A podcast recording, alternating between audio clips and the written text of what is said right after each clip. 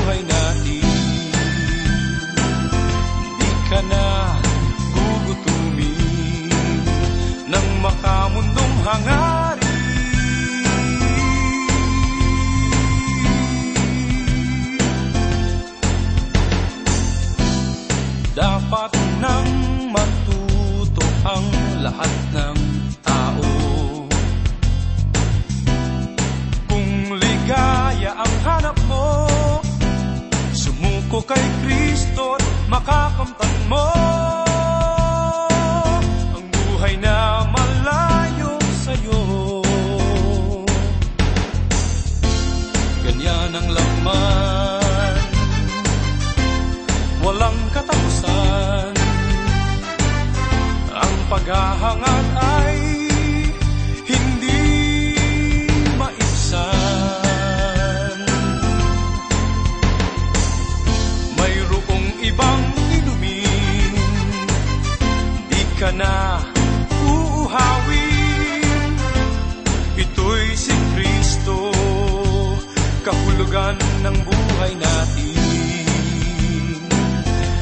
ka na gugutumin Ng makamundong hangarin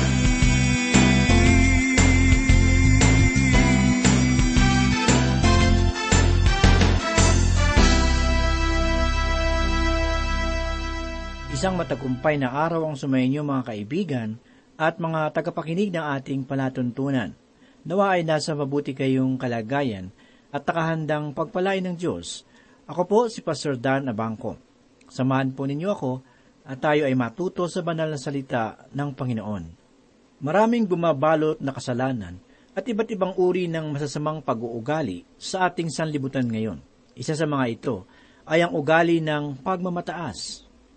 Naalala ko sa banal na kasulatan ang isang tao na may ganitong pag-uugali. Siya ay si Haring Nebuchadnezzar. Saglit po nating basahin ang ipinahayag ni Propeta Daniel sa ikaapat na kabanata, talatang 20 hanggang ikatatlumput-tatlong talata. Ganito po ang sinasabi, Sa katapusan ng labindalawang buwan, siya ay lumakad sa bubungan ng palasyo ng hari ng Babylonia. Nagsalita ang hari at sinabi, Hindi ba ito ang dakilang Babylonia na aking itinayo sa pamamagitan ng lakas ng aking kapangyarihan bilang tahanan ng hari at para sa kaluwalhatian ng aking kadakilaan. Samantalang ang mga salita ay nasa bibig pa ng hari, may isang tinig na nanggaling sa langit. O Haring Nebukadnesar, sa iyo'y ipinahayag ang kaharian ay umalis na sa iyo, ikaw ay palalayasin sa mga tao, at ang iyong tirahan ay kasama ng mga hayop sa parang.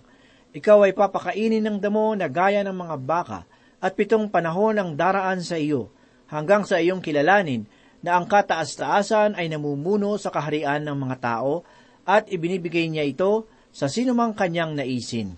Kaagad natupad ang salita tungkol kay Nebukadnesar.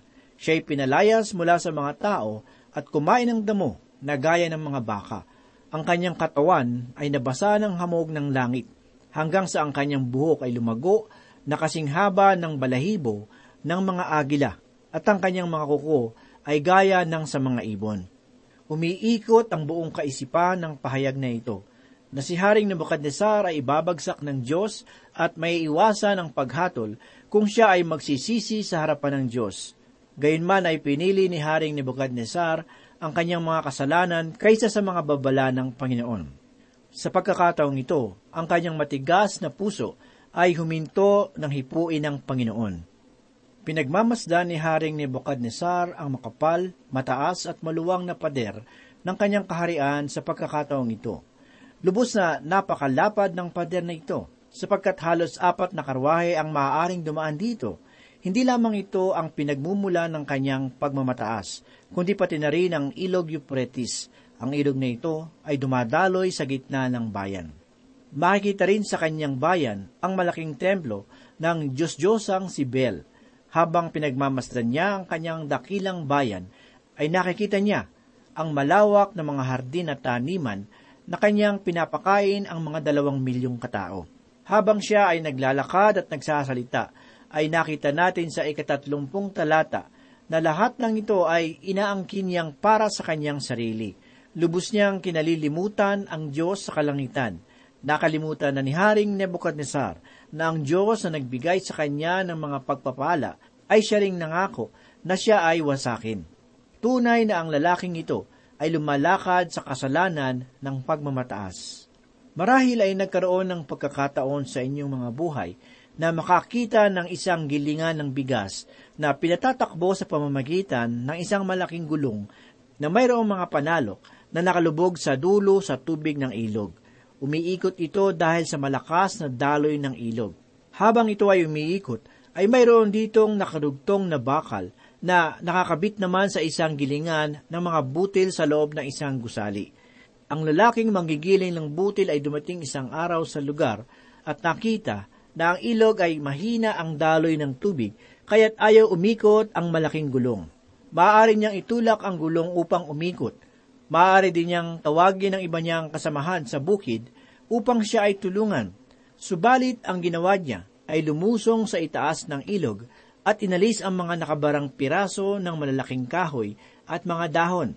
Nang mawala ang mga hadlang na iyon, ay dumaloy na muli ang malakas sa tubig at nagsimula ng umikot ang malaking gulong. Sa aking sariling pananaw, ay kailangan nating linisin ang mga ilog ng ating buhay at hanapin ang mga humahadlang sa pagdaloy ng tubig mula dito. Ang kailangan lamang natin ay ang pagsisisi. Marahil ay hindi ninyo ito madalas na marinig, subalit iyon na isa sa mga magtatanggal ng kandado sa mga kamalig ng pananampalataya. Noong panahon ni Haring Nebuchadnezzar, ay siya na ang pinakamakapangyarihang tao sa daigdig Kanyang pinamunuan ang makapangyarihang bayan ng Babylonia. Wala pang makapantay sa lakas ng kanyang sandatahan. Ito ang bagay na naguudyok sa kanya upang magmataas sa harap ng mga tao at sa Diyos. Maraming mga tulad ni Haring Nebuchadnezzar sa ating panahon ngayon na ayaw kilalanin ang kapangyarihan ng Diyos sa kanilang mga buhay. Ito rin ang paksang nilalaman at tinatalakay ni Propeta Habakuk. Dumako po tayo at magsimula sa pag-aaral ng mga sulat ni Propeta Habakuk. Ngayon naman po ay pagtutuunan natin ng pansin ang mga kawikaan para sa mga propeta. Ang mga sumusunod na pahayag ng kalungkutan ay tumutukoy sa mga taga-Babilonya na siyang kinukubkob sa Huda. Ang ipinahayag ng mga pighati at kalungkutan ay napakaayos ng pagkakasunod-sunod na bukod tangin ninyong matatagpuan dito sa banal na kasulatan. Ipinahayag ito sa limang taludtod ng tiga-tigatlong talata. Basahin po natin ang pahayag ni Propeta Habakuk sa ikalawang kabanata ng kanyang sulat talatang ikalima na ganito po ang sinasabi. Bukod dito, ang alak ay mandaraya. Ang taong hambog ay hindi mamamalagi sa kanyang tahanan. Ang kanyang nasa ay parang siyol, at siya ay parang kamatayan na hindi masisiyahan. Kanyang tinitipon para sa kanya ang lahat ng bansa, at tinitipon para sa kanya ang lahat ng bayan. Mga giliw na tagapakinig, matatagpuan po natin sa bahagi ng talata na ating nabasa ang mga katagang bukod dito, ang alak ay mandaraya, ang taong hambog ay hindi mamamalagi sa kanyang tahanan. Ang tinutukoy dito ni Propeta Habakuk ay ang mga taga-Babilonya. Sa pagkakataong iyon, ay hindi pa dakilang bayan ng Babilonya. Iyon ay nangyari sa panahon ni Propeta Daniel. Pakinggan po natin ang ipinahayag ni Propeta Daniel sa ikalimang kabanata, mula una hanggang ikalimang talata, na ganito po ang sinasabi. Ang haring si Belshazzar ay nagdaos ng malaking handaan sa isang libo niyang mga maharlika, at uminom siya ng alak sa harapan ng isang libo.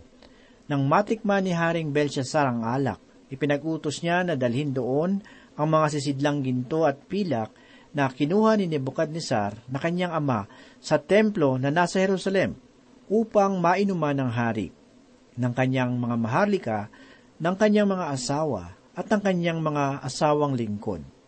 Kaya dinala nila ang mga sisidlang ginto at pilak na inilabas sa templo na bahay ng Diyos na nasa Jerusalem.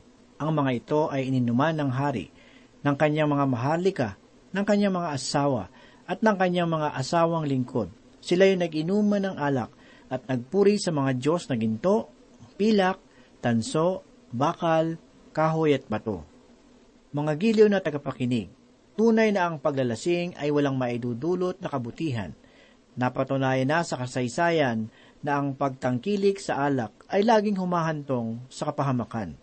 Kung pagmamasda ng ating paligid, ay makikita natin ang mga pagpapatunay na ang idinudulot nito ay kasiraan ng pamilya at kapahamakan. Marami rin ang naaaksidente dahil sa kanilang pagmamaneho na nasa ilalim ng impluensya ng alak. Nagdudulot ito ng malaking pinsala, hindi lamang sa tao, kundi pati na rin sa malaking halaga ng mga ari-arian na nababangga ng sasakyan na pinatatakbo ng lasing na lalaking iyon. Ang unang ipinahayag tungkol sa kanila ay nagkasala sila dahil sa alak at sa kanilang pagiging paimbabaw.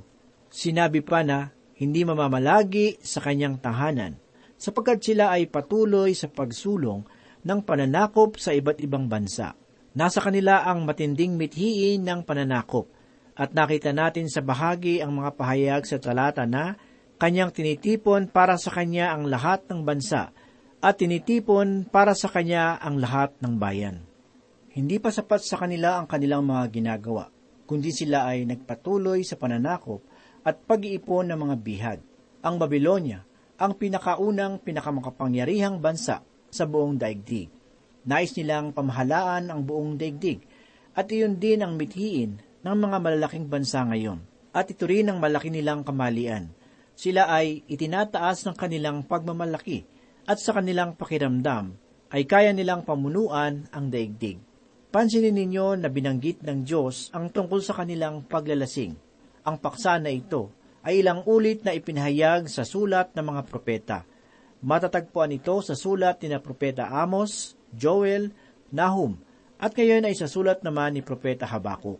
Maliwanag na ipinapahayag ni propeta Nahum na ang paglalasing ang siyang nagpabagsak sa kaharian ng Assyria. Si propeta Amos naman ay nagsabing ang pagkahilig sa alak ang naging sanhi kung bakit pinahintulutan ng Diyos ang hilagang kaharian na maging bihag.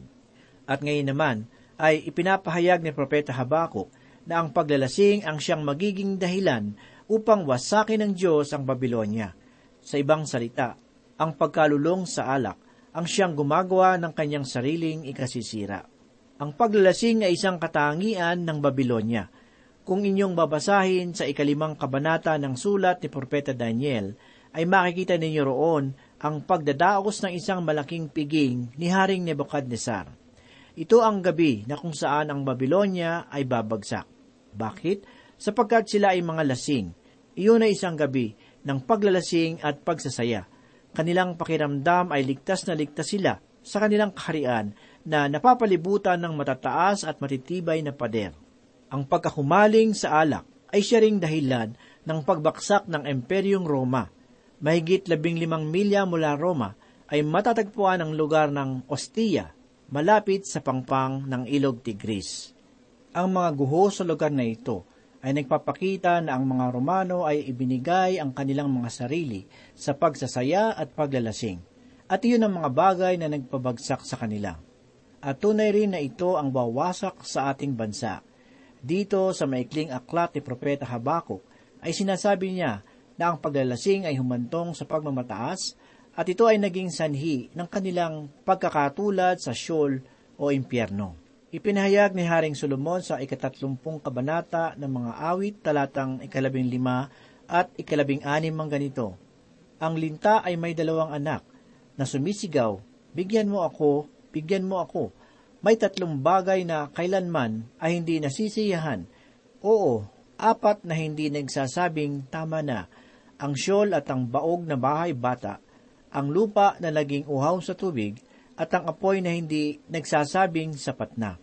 Mga giliw na tagapakinig, ang kanilang libingan ay siyol, at ito ay nasa unan ng talaan.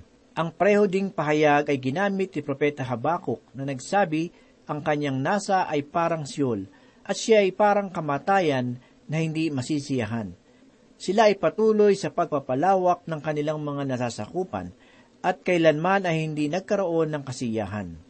Ngayon ay ipapahayag ng Diyos ang limang kapighatian na darating sa Babylonia. Pakinggan po natin ang ipinahayag ni Propeta Habakuk sa ika-anim na talata. Kanya pong sinabi, Hindi ba ang lahat ng ito ay magsasalita ng kanilang pagtuya at panlilibak laban sa Kanya? At kanilang sasabihin, kahabag-habag siya na nagpaparami ng di Kanya.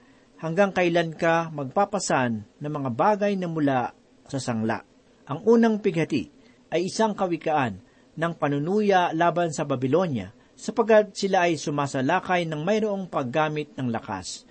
Makikita natin sa bahagi ng talata ang mga pahayag na hindi ba ang lahat ng ito ay magsasalita ng kanilang pagtuya at panlilibak laban sa Kanya.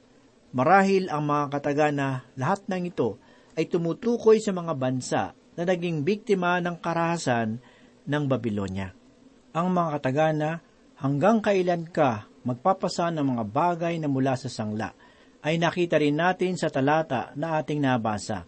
Ang pagbili ng isang ari-arian ay isang bagay, subalit ang pagkuha nito ng sapalitan ay iba namang usapin. Nagpapahayag ang Diyos ng kahabagan laban sa bayan na ito sa kanilang paghahangad ng mga bagay na hindi naman sa kanila. Mga kaibigan, ang layunin ng Diyos sa tao ay umagos ang mga pawi sa kanyang mga kilay upang siya ay magkaroon ng ikabubuhay. Mga giliw na tagapakinig, kung ang inyong ikinabubuhay ay hindi ninyo pinagpapawisan, ay marahil iba ang gumagawa nito para sa inyo. Nais ng Babylonia na iba ang gumawa ng kanilang pagtatrabaho at pagkatapos ay sapilitan nila itong kukunin. Iyon ang unang kahabagan. Hahatula ng Diyos ang Babylonia dahil doon at siya ay makatarungan at makatwiran sa paggawa noon. Dumako naman po tayo sa ikapitong talata. Sinabi ni Propeta Habakuk, hindi ba biglang tatayo ang iyong mga nagpapautang at magigising ang mga naniningil sa iyo? Kung gayon, ay magiging samsam kanila. Sa bahagi ng talata ay makikita natin ang mga katagang kung gayon ay magiging samsam kanila. At ito ang panuntunan na kung ano ang itinanim ng isang tao ay siya rin niyang aanihin.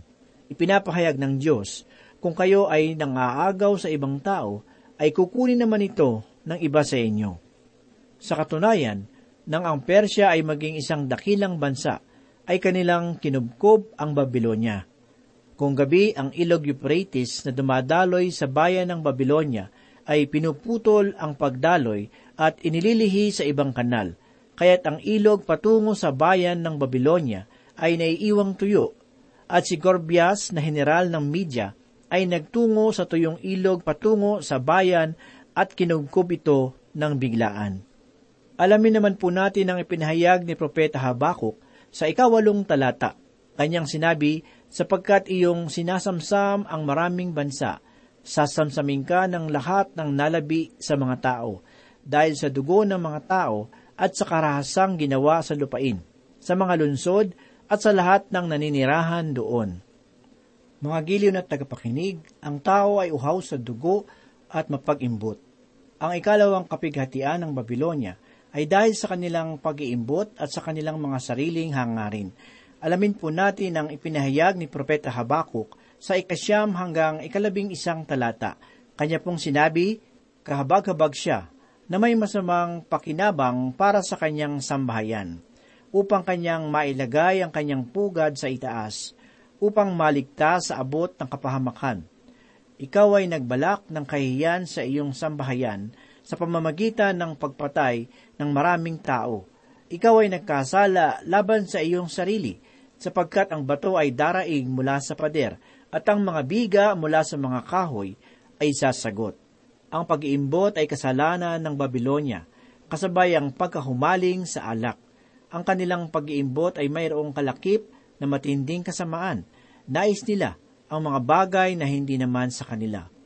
Sinasabi sa atin ng Diyos na huwag nating pagnasahan ang mga bagay na mayroon ng ating kapwa, maging ito man ay asawa, ari-arian, o maging kanyang mga kayamanan.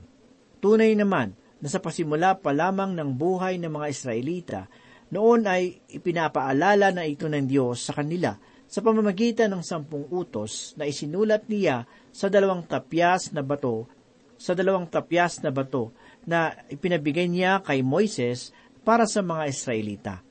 Marami sa atin ang naninindigan pa rin sa sampung utos na iyon na ibinigay ng Diyos at sa aking palagay ay tama rin naman sapagkat nakapaloob dito ang mga bagay sa isang maayos na pamumuhay.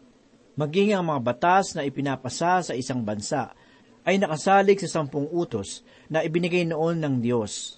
Sa bahagi ng talata na ating nabasa, ay ipinahayag din ang mga katagang upang kanyang mailagay ang kanyang pugad sa itaas upang maligtas sa abot ng kapahamakan. Ito ay paghahalin tulad sa Babylonia sa isang agila na sa kanyang pakiramdam ay hindi na kayang maabot pa ng ibang hayop ang kanyang mataas na pugad.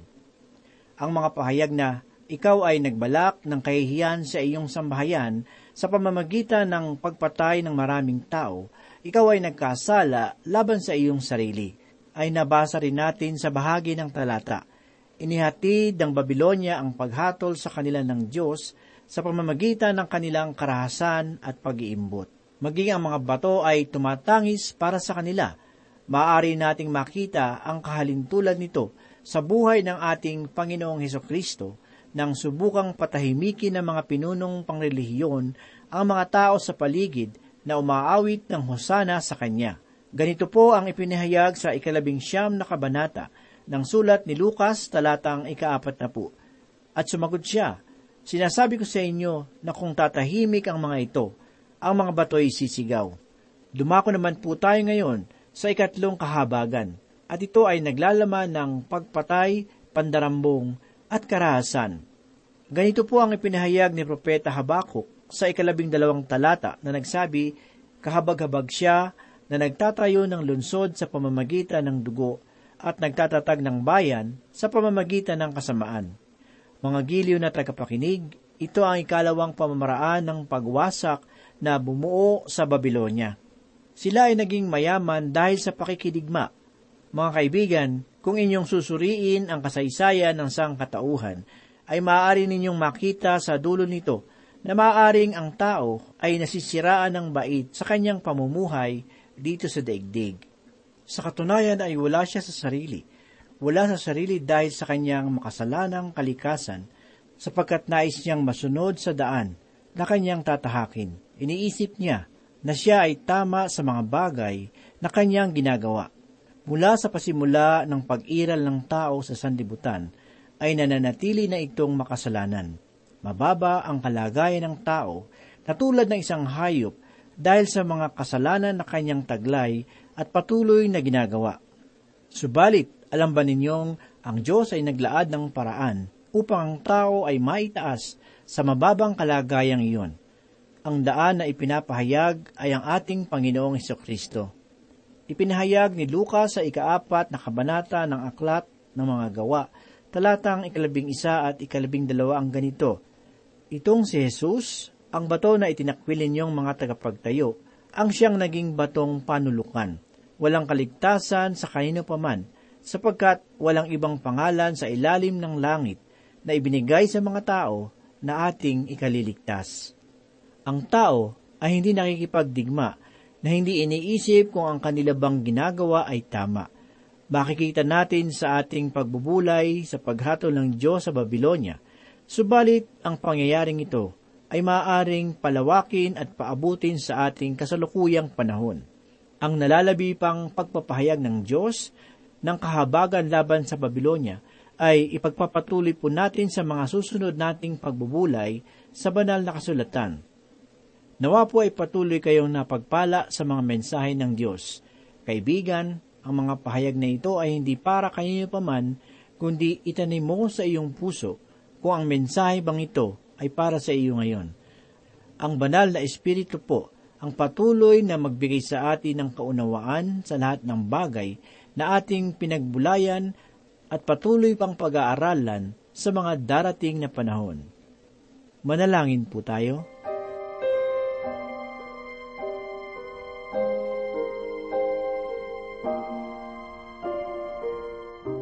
Muli kaming nagpapasalamat, Panginoon, sa oras at araw na ito. Salamat muli, Panginoon, sa pagkakataon na pagbulay-bulayan at isipin ang iyong mga salita. Ito po muli ay nagbigay sa amin ng kalakasang espiritual at nagpatibay ng aming pananampalataya sa iyo. Gawin mo po kaming mabuting patotoo sa aming kapwa. Ito po ang aming samot dalangin sa pangalan ni Jesus.